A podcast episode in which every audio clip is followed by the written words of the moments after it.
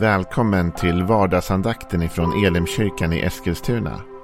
Det här är en podcast som kommer ut måndagar till fredagar. Om du vill veta mer om vilka vi är, vad vi tror på, hur du kan komma i kontakt med oss eller vad vi kan erbjuda dig för någonting så gå in på www.elimkyrkan.com. Du får jättegärna gå in och likea vår Facebook-sida. Det är facebook.com elimeskilstuna. Eller så söker du upp oss på YouTube och då söker du på Elimkyrkan Eskilstuna. Vi vill jättegärna komma i kontakt med dig. Men nu lyssnar vi till dagens andakt. Välkommen till vardagsandakten. Det är torsdag och vi ska fortsätta med psalm 27. Och idag ska vi gå in i ett nytt stycke av den kan man säga. Vi har läst liksom de första tre verserna och de sitter ihop som ett sammanhang. Eh, och nu ska vi läsa från den fjärde versen fram till och med den sjätte versen och börja nästa sjok av den här salmen. De här salmerna är ju skrivna som sånger, många av dem. Och sånger har ju liksom refränger, verser, ni vet, brygger. Så det är inte konstigt att psalmerna också har som refrängpartier, verspartier och så vidare uppdelade liksom i olika sektioner. Vi läser från vers 4 till och med vers 6. Ett har jag begärt av Herren, detta söker jag. Att få bo i Herrens hus i alla mina livsdagar. För att se Herrens ljuvlighet och söka honom i hans tempel. Han gömmer mig i sin hydda på olyckans dag. Han beskyddar mig i sitt tält. Han för mig upp på klippan. Nu är mitt huvud högt över mina fiender omkring mig. Jag vill jubla. Jag vill offra jublets offer i hans tält. Jag vill sjunga och spela till Herren. Den här första versen inleds med en formulering kan man säga som har, har nedtecknats i mängder med sånger och, eh, och så vidare. Det är liksom en av de vackraste formuleringarna. Ett har jag begärt av Herren. Detta söker jag. Att få bo i Herrens hus i alla mina livsdagar. Det är väldigt vackert. Och det är ett, ett, ett tydligt statement från David. Vad som är det centralaste, viktigaste i hans liv. Och det kommer i en turbulent tid. Om du kommer ihåg vad vi har gått igenom av de första tre verserna så handlar det om att David säger att Gud är hans ljus och räddning och att han inte behöver frukta trots att de onda nu kommer emot honom. Trots att han har motståndare och fiender och han talar om att om en här belägrar honom så är han inte rädd och om krig bryter ut mot mig är jag ändå trygg, säger han i precis versen innan detta. Sen säger han, men ett har jag begärt av Herren och detta söker jag. Att få bo i Herrens hus i alla mina livsdagar. Det är ingen av oss som egentligen vill ha svårigheter eller utmaningar, eller hur? Det är ingen som drömmer om att imorgon ska vara en jobbigare dag än idag. Det, är väldigt ovanligt i alla fall att man gör det. Man vaknar och hoppas att den här dagen ska innebära problem och utmaningar. Men det finns ju saker med problem och saker som händer i, i tuffa tider som också är positiva eller blir en positiv frukt av det svåra på något sätt. Och en av de sakerna är att det tycks ju som att ofta när vi går igenom svåra perioder eller känner oss hotade, och utmanade. Så klarnar det för oss vad som är verkligt centralt.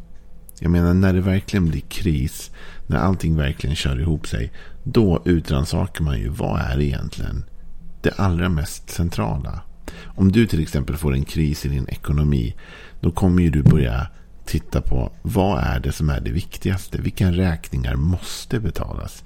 Och vilka får jag i sådana fall skjuta på eller försöka prata med. Eller vad kan jag överleva utan och vad kan jag inte överleva utan. David uttrycker som att han till och med är hotad på ett sätt. Hans fiender kommer. Han talar om att vara belägrad. Men någonstans i detta så summerar han vad som är det centralaste. Jo, det jag verkligen har begärt av Herren är att få bo i hans hus. Och då kanske man tänker så här. Var verkligen det här det enda som David någonsin begärde eller bad Gud om?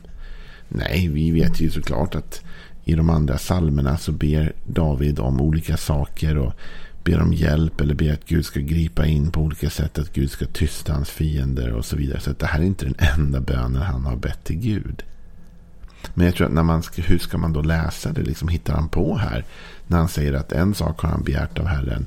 När han egentligen har begärt många saker av Herren. Alltså, vad, vad, vad, vad är på gång? Jag tror inte man ska se det som att David här säger att det här är den enda saken jag någonsin har bett om, om till Gud. Jag tror att det vi ska tolka ur detta är att David säger det här är det viktigaste jag någonsin har bett Gud om. Det här är det djupaste jag begär av Gud. Det här är liksom det jag vill mest av allt. Det här är det största begär jag har. Det här är min djupaste längtan.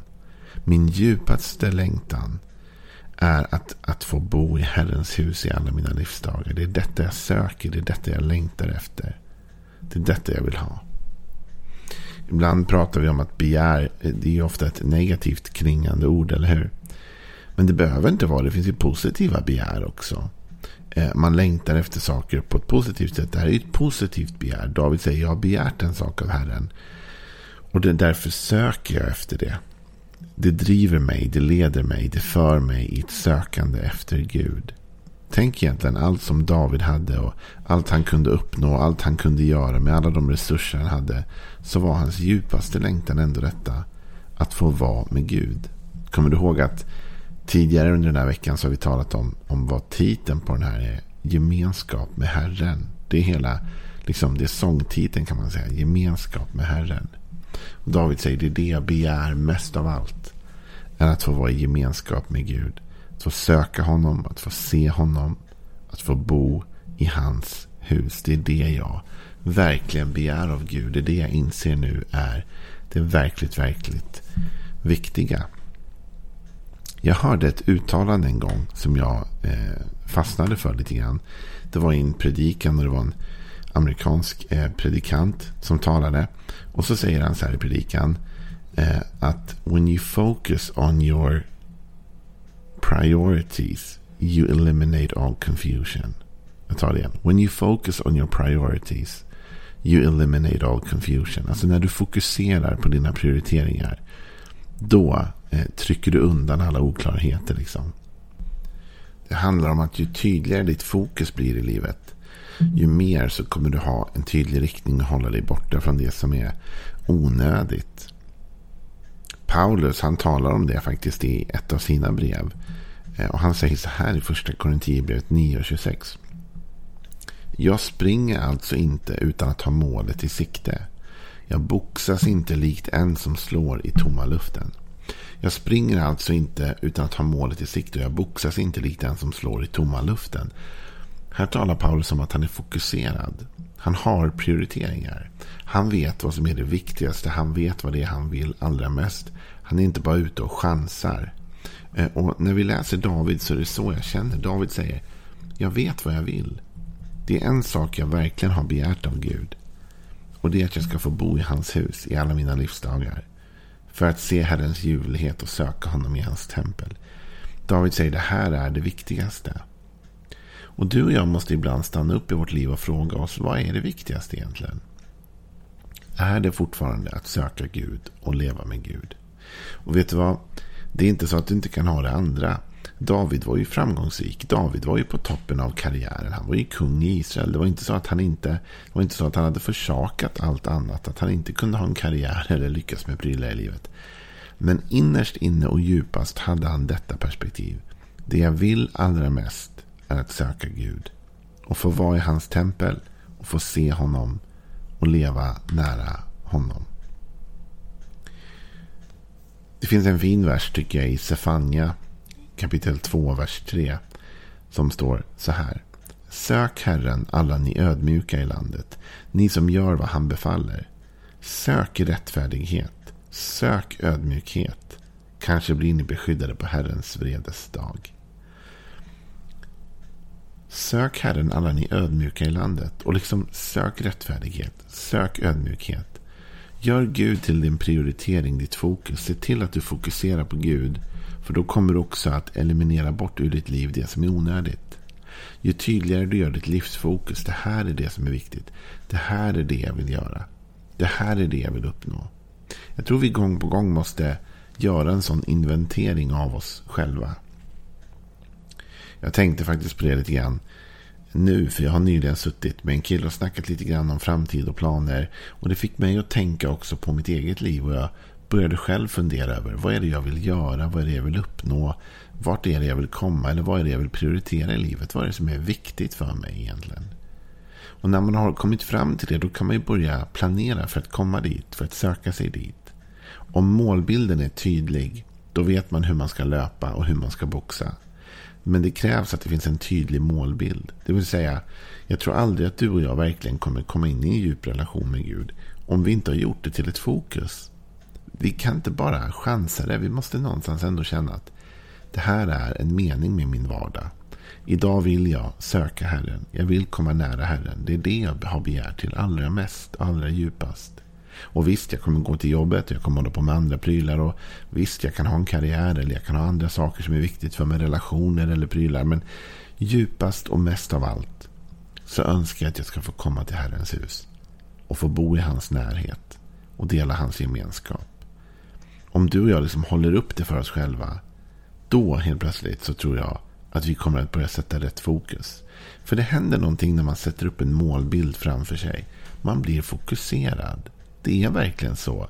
When you focus on your priorities you eliminate all confusion. När du fokuserar på det som du vill ha som prioritet. Då faller det andra bort, det som är oviktigt bort. Då prioriterar man det man verkligen vill. Och det man offrar längs vägen är inte så tungt att offra därför man har ett mål. Det är alltid jobbigt att offra saker i livet. Det är ingen som vill göra det. Det är alltid jobbigt att lägga av sig saker och vanor och prylar eller vad det kan vara. Men om man gör det för ett större mål, då är det lättare. Om jag vet att jag gör det för att jag vill någonting. Något djupare. Ibland så krockar våra viljor.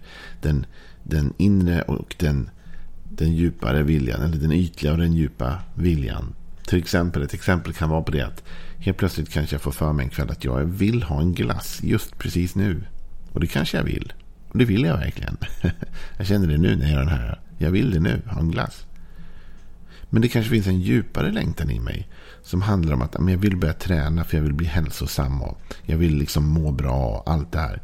Och den, om den viljan är uttalad som ett fokus i mitt liv.